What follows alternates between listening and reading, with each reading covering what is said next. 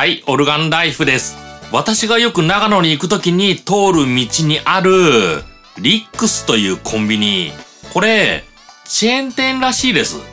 コンビニの振り込み対応のところを見ると、このロゴマーク、見るんですよね。ただ、ここでしかないような気がする。地元でもここしか見たことないですね。FFS というコンビニ、富士ファミリーグループだったかな。それはよく見る。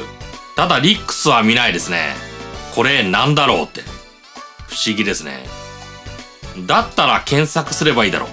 あの、してみてくださいよ。ネット上の情報は全くない。まあ、あることにはある。ただ私のような疑問ばっかですね。このリックスというコンビニは何なのかっていう。もし情報ある人、リックスについて教えてください。では、バイバイ。